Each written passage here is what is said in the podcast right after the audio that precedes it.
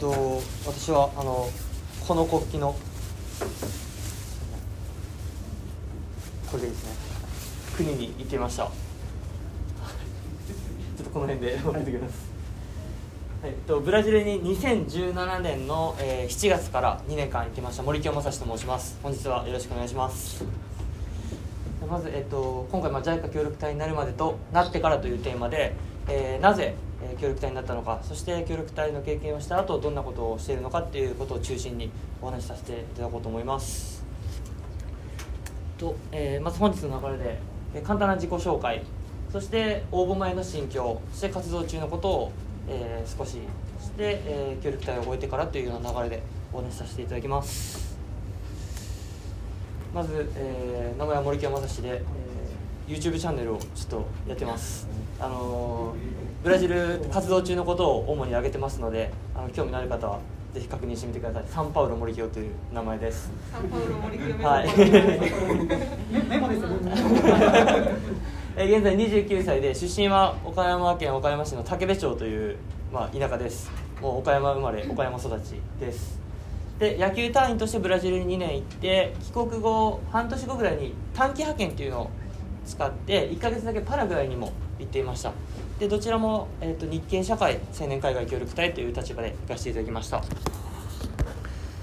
で、経歴として、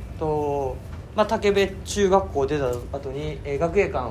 に行って野球をして、大学は神奈川大学っていうところで大学まで野球をやっていました。で、その後、普通に就活をして地元岡山に戻ってきて、某銀行に新卒で入ったんですが、その頃からちょっと JICA かっこいいなみたいな気持ちがちょっとふつふつと湧いてきて、応募しちゃって合格してブラジル行って2年過ごして、1ヶ月だけパラグアイも行って、ギリギリコロナがこのラインでセーフでした。本当に僕はブラジルの2年間もパラグアイの1ヶ月も、全く影響を受けず、パラグアイに行く頃は全然余裕でしょっていう感じで行って、2月ぐらいに帰ってきた時にちょっとなんか日本流行ってるらしいよっていうニュースが南米に入ってきて、じゃあ成田空港でマスクつけようかなぐらいで、そしたらその1ヶ月後にJICA 全隊員帰国っていうことになって、僕の1年後のブラジルの隊員は3ヶ月早く帰っちゃったりして、本当に僕も最後の2年間の最後の3ヶ月とか本当にめちゃくちゃ充実して楽しかったんですけど、そこがコロナによって奪われたのはすごくかわいそうだなっていう気持ちで、コロナに立ち向かったという感じです。で、その後、2年間、この前の3月末までは長崎県の、五島市っていう、五島列島の福江島っていうところなんですけど、そこで小学校の教員を2年間していました。なぜちょっとこういう選択をしたかっていうのはこの後話の中で説明していこうと思います。ちゃんと小学校の先生してましたよっていう証拠の写真です。初日なんでまだちょっと馴染んでないんですが、初日の写真を引っ張ってきました。で、ここからちょっと写真が続くんですが、ブラジル時代こんな感じで野球の大会に行って、活躍した選手にトロフィーを渡したりとか、これは活動していた町の野球をやったことがない子たち、地元の、小学校とか幼稚園とか回って、野球体験会するからおいでっていうのを声かけして、かなり60人70人ぐらい集まってくれた日ですかね。かなりこれは来てくれた日です。先ほど冒頭に紹介があったように、日系社会っていう立場ではあるんですけど、その受け入れ先が日系団体というだけで、活動している国はもちろんブラジルなので、こうやって見るからに、ブラジル人、ザ・ブラジル人というか、協力隊が思い描くような、やっぱりなんていうんですかね、格差があって、やっぱちょっと貧しい子たちもいると、裸足の子たちも結構いるんですけど、そういう子たちがいたりする中で、ブラジルはいろいろ野球もしっかりできるぐらいお金もあるので、これはキューバ人のコーチが2人いるんですけど、野球の指導者の方だったり、アマゾンの方に旅行に行った時の ビジネス用の先住民の方ですけど、写真を撮らせてもらったりとか、リオデジャネイロ行ったりとか、もう最高です、このビーチが。で、これ言語日系人のおばさま方っていうね、本当にもう岡山でもその辺の道歩いてそうな、その辺のスーパーにいそうなおばちゃんたちがにお世話になったんですけど、この方たちは日本語ペラペラ喋ったりとか、でもブラジル人です。ブラジル生まれの2世とか3世とかです。で、パラグアイも1ヶ月行ったんで、パラグアイの方がもう日本語だけでいけちゃうぐらい日系社会がまだ3世とかで戦後移民の方ばっかりなんで、おじいちゃん70代80代の方が日本人としてパラグアイに行ってるので、こうブラジルが200万人ぐらいいるんですよ、日系人が。パラグアイ8000人ぐらいの規模なんで、本当にこう狭く深くというか、日本語のもう家庭内の日本語がまだ残ってるんで、普通にみんな日本語しゃべるパラグアイ人です。動画とかにもあるんで、ご興味あれば YouTube を確認してみてください。はい、サンパウロ森教でこの選手宣誓とかも日本語で選手宣誓してました。これパラグアイの野球大会なんですけど、で、パラグアイでもこうやってもうパラグアイ人の日系人のおじさま方にお世話になったり、美味しい肉が食べれたり、これもブラジルパラグアイ共通しても南米の肉が最高です。で、日本食もですね充実してます。これパラグアイなんですけど、ブラジルも同じぐらいもうラーメンがめちゃくちゃ美味しかったりとか、サンパウロの都会に行けば日系社会の良さは日本食を求めれば店があるか美味しいの作ってくれる人がいるっていう良さがあります。で、これもブラジルパラグアイ共通してるんですが、大規模の農業ですね。こう大きい農業の主の日系人の方もたくさんおられますんで、なかなか豊かな生活をされてます。ではこの辺でなぜ JICA、協力隊になろうと思ったのかというところで、今回お話しさせてもらうにあたって自分自身振り返ってみたんですけど、2つの出会いとそれに対しての憧れ、単純にかっこいいなっていうのがありました。一つは、大学で同じ野球部だった、友達がいて、途中で硬式野球部は、辞めた子なんですけど、お母さんがフィリピン人の人で、なんかその関係で軟式野球部に行っちゃったんですけど、その関係でフィリピンにちょっと野球を教えるボランティア行ったら、なんかつてがあってフィリピン代表の高校生を率いて日本に来たみたいなことがあって、英語もペラペラ喋ってて、うわ、なんかかっこいいなっていう経験がありました。で、この下はこれ就活僕終えちゃった後なんですけど、岡山の某銀行にも大学4年の初めぐらいに決まっちゃってたんですけど、その後ぐらいにこう、元 JICA の野球隊員の方の存在を知って、結構、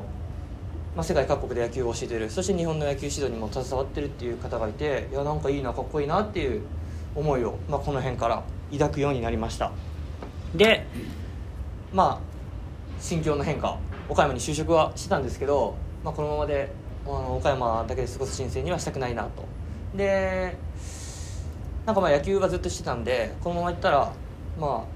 その辺で野球を教えるおっさんになるかなっていう将来をこう描けてたんで、なんかその時にこうただ大学まで野球やってましたっていうおっさんじゃちょっと面白くないなっていうので、なんか海外で野球を教えたことあるよぐらいのちょっとあれは欲しいなと思ったんで、その差別化ですね、小さく書いたんですけど、はい、そういう思い。そしてあとはチャレンジせず後悔する人生にしたくないっていうところで、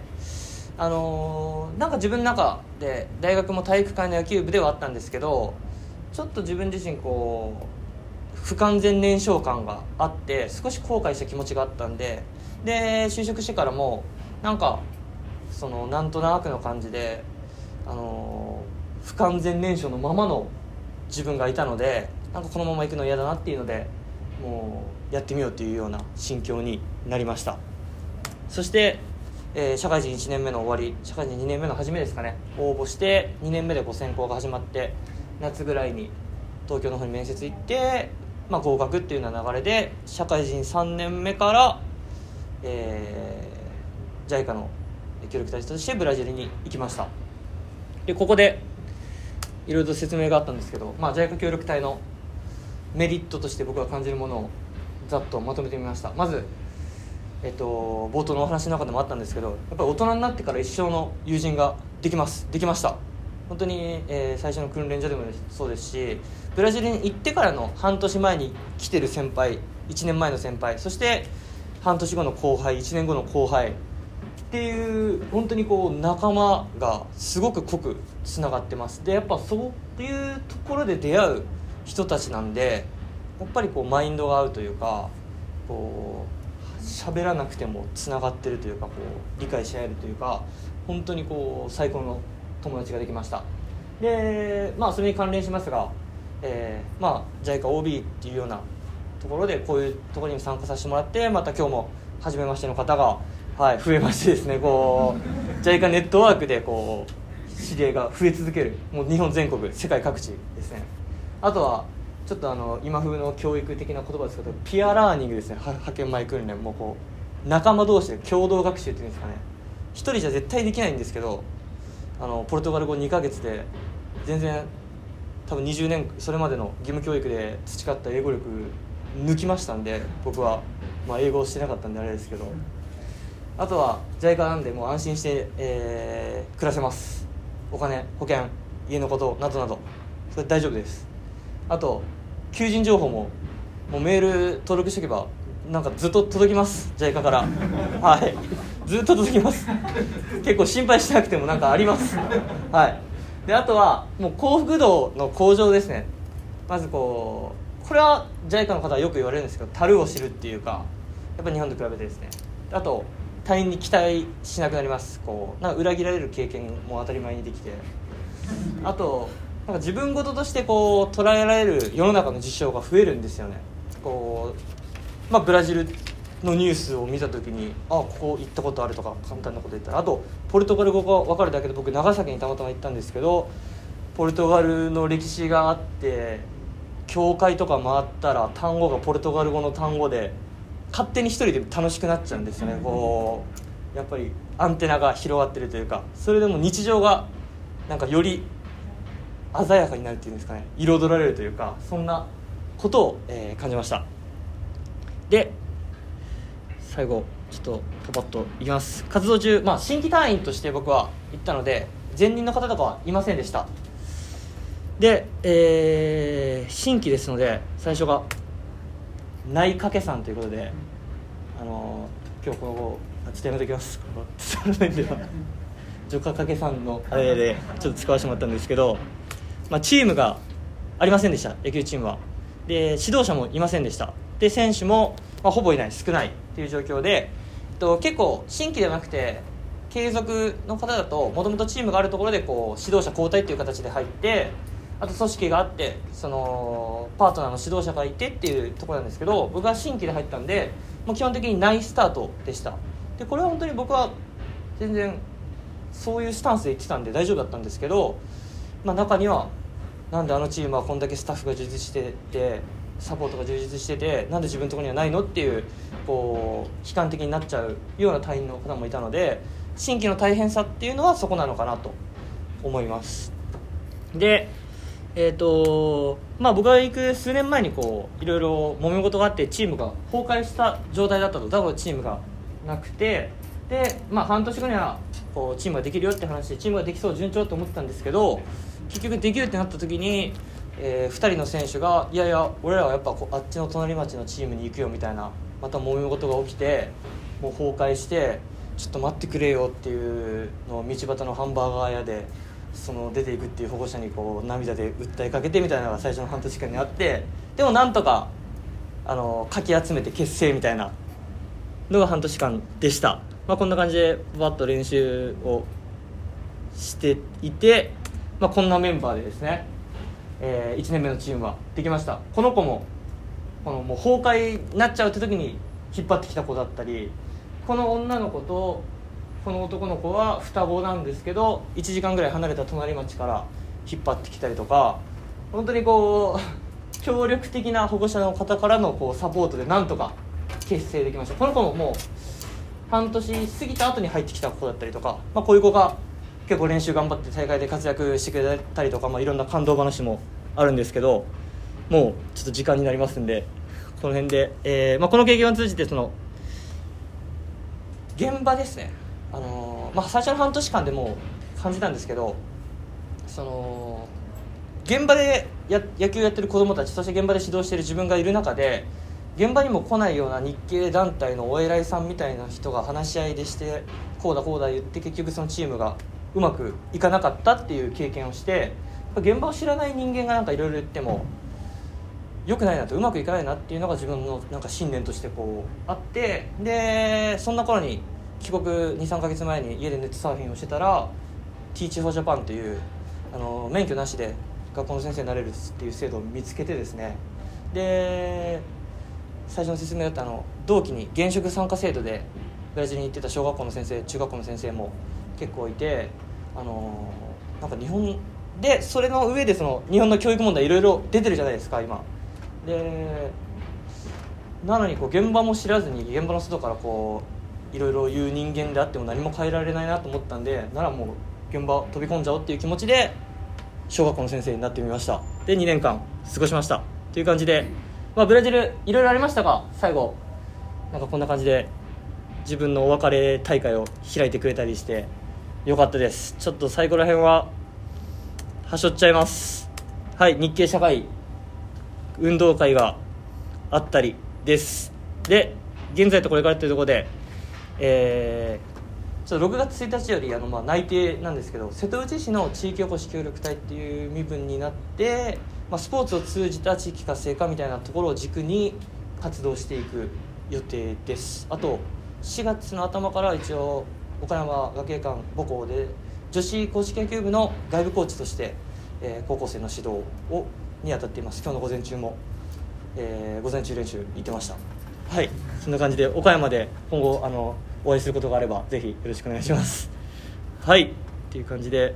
長崎のお別れの写真を最後に載せてはいありがとうございました。ありがとうございました。